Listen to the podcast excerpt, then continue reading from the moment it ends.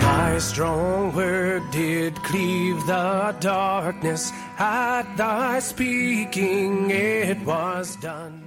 Welcome to sermons from St. Paul's Lutheran Church of Minot, North Dakota. St. Paul's is anchored in the message of Christ crucified for the forgiveness of sins, for the church and for the world. The following sermon is from Reverend Dr. Matthew Richard.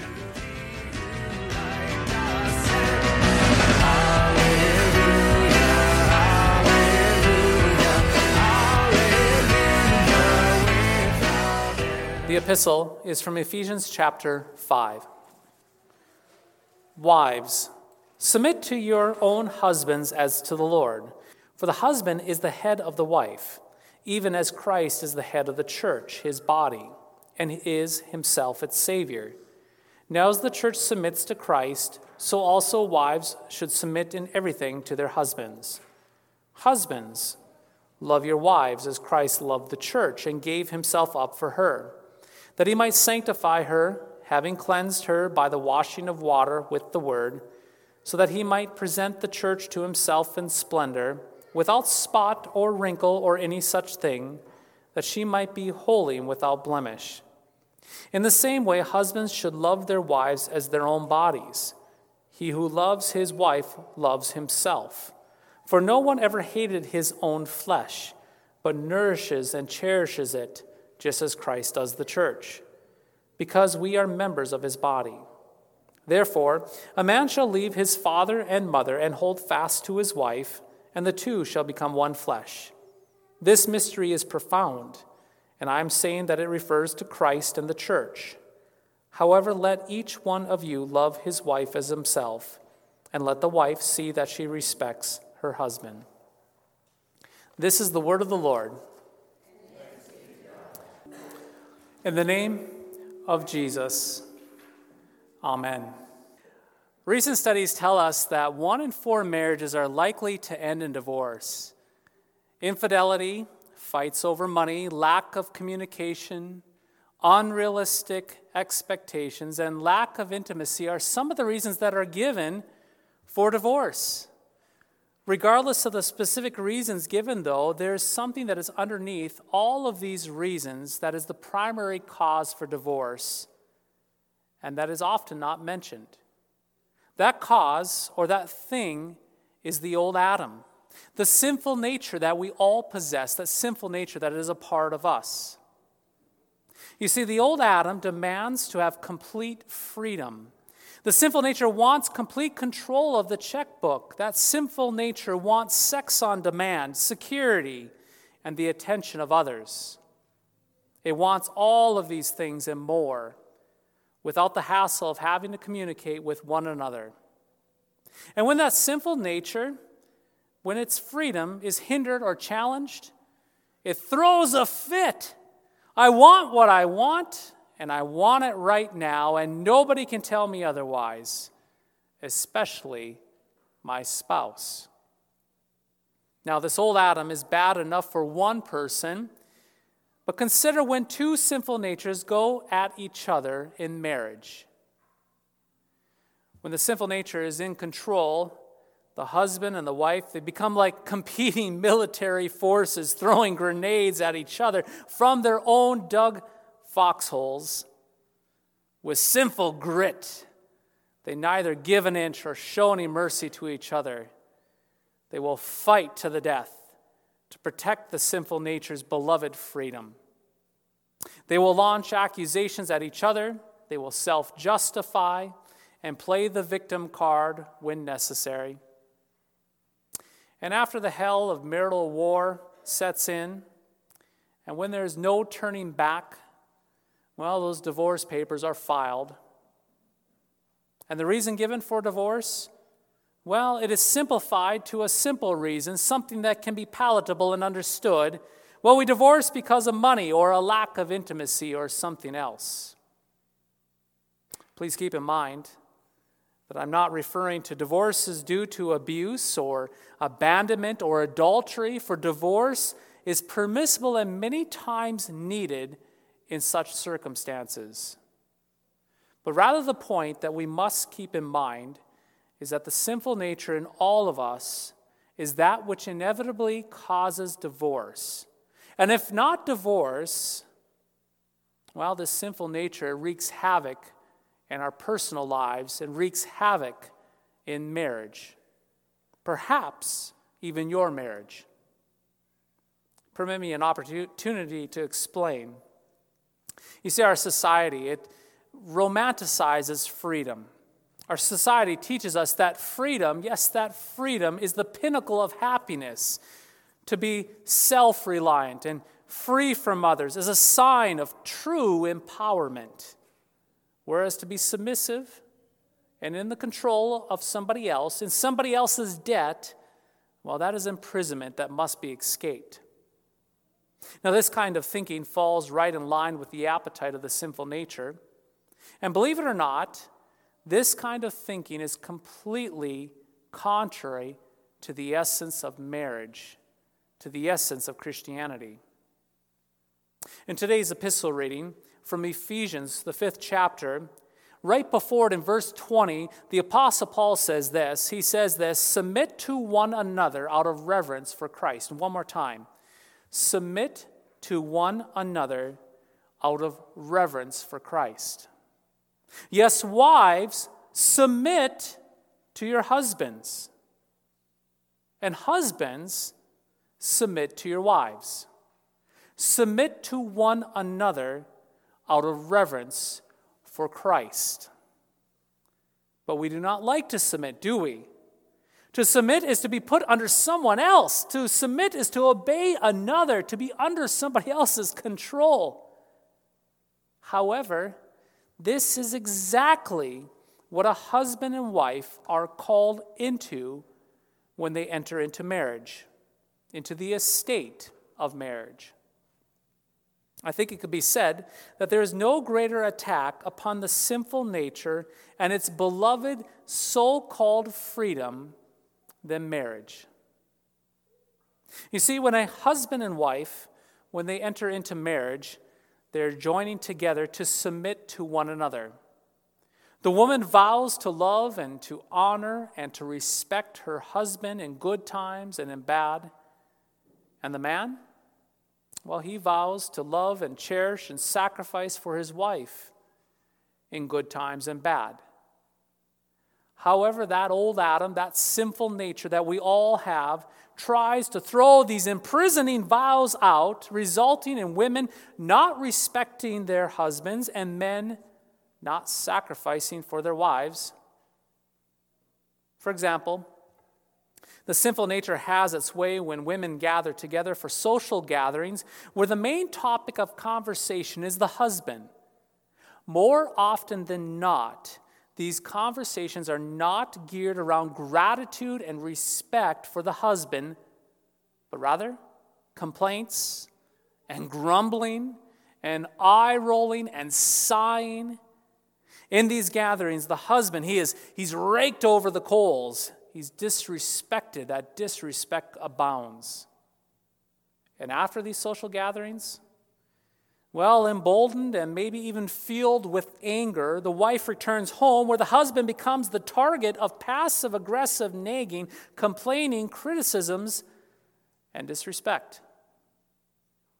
I can recall a church where the women of the church were so critical and so disrespectful of their husbands that the church leadership had a difficult time getting men to run for church leadership offices.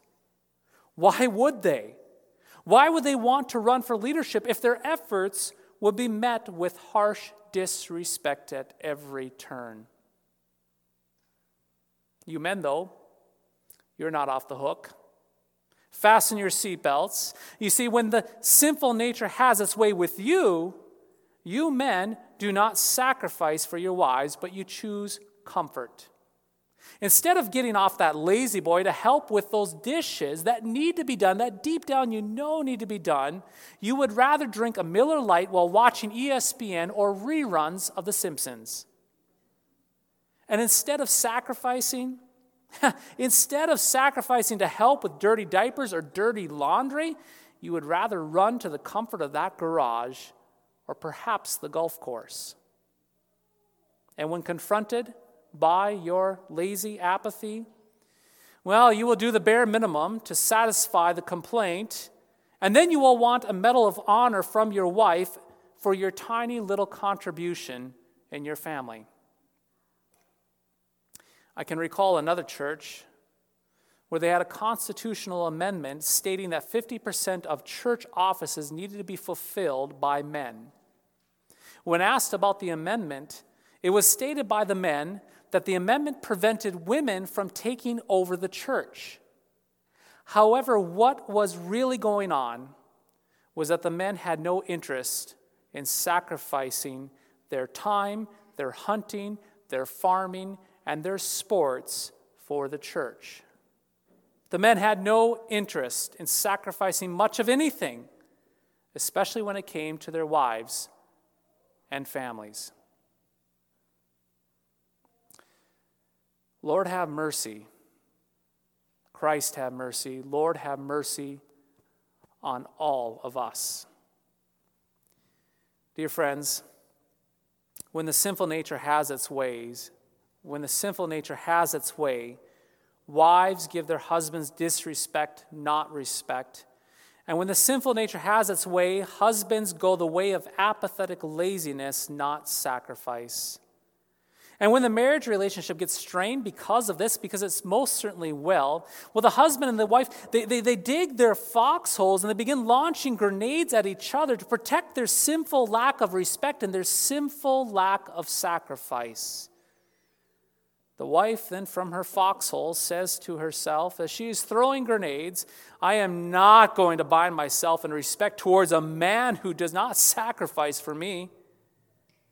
And the husband on the other side from his foxhole, he will say to himself, while throwing grenades back, I am not going to bind myself in sacrifice for a woman who does not show me respect. And around and around and around the sinful nature goes, destroying everything in its path. Dear friends, this is the reason why the old Adam, this sinful nature, needs to be crucified. Crucified daily. If not crucified daily, it, it, it, wreaks havoc not only in your personal lives, but it destroys the Lord's gift of marriage for you may say to yourself, How is this old Adam crucified daily? The answer is this it is crucified daily through confession and repentance to one another and before the Lord Almighty. Yes, through confession and repentance daily. And it is crucified when you hear the good news that you are forgiven and do not belong to sin, but to Jesus. Dear husbands and wives, you are baptized. Never forget this. You are baptized. You do not belong to sin, but you belong to Jesus. Christ Jesus, He gave up everything for you to make you His own. And because you belong to Jesus and have stepped into the estate of marriage, you also belong to each other. Husbands, you belong to your wives, not the old Adam. You have been called into sacrifice, not slothful apathy. Wives, you belong to your husbands, not the sinful nature. You have been called to respect, not disrespect. And so, because you wives belong to Jesus, when disrespect sets in, well, repent and confess boldly and hear the forgiveness of sins accomplished for you by Christ Jesus your Lord. And when apathetic laziness has its way with you, husbands, repent, confess boldly, and hear the forgiveness of sins accomplished for you by your Jesus. My friends, this is marriage. This is the Christian faith egos and self centered freedom, and the old Adam no longer central, but finding their end in Jesus every single day. And remember, dear baptized saints, the scriptures promise to you that in Christ newness of life emerges as a gift for you. It's like this the life that you live is not yours, but it is lived by faith in the Son of God who gave you himself, who loved you to the point of the cross. And just as he gave himself for you, the Holy Spirit gives you holy impulses as well, so that you will love your spouse in the way Jesus loves you. Dear baptized saints, you who have ears, hear, yes, hear it again. You are not free, but you belong to the Lord, and you belong to your spouse. This submission is not a curse. I repeat, it is not a curse, but a divine gift. For when you belong to someone else, you know what it means to be loved, you know what it means to be respected and possessed by another. You are not free, which is good news, which means that you are not alone in this life, but are one flesh with your spouse if you are married, and you are one with Christ as the baptized, as a baptized Christian. Indeed, you are not forsaken, you are not alone. You're not abandoned, but cherished and valued. In the name of Jesus, Amen.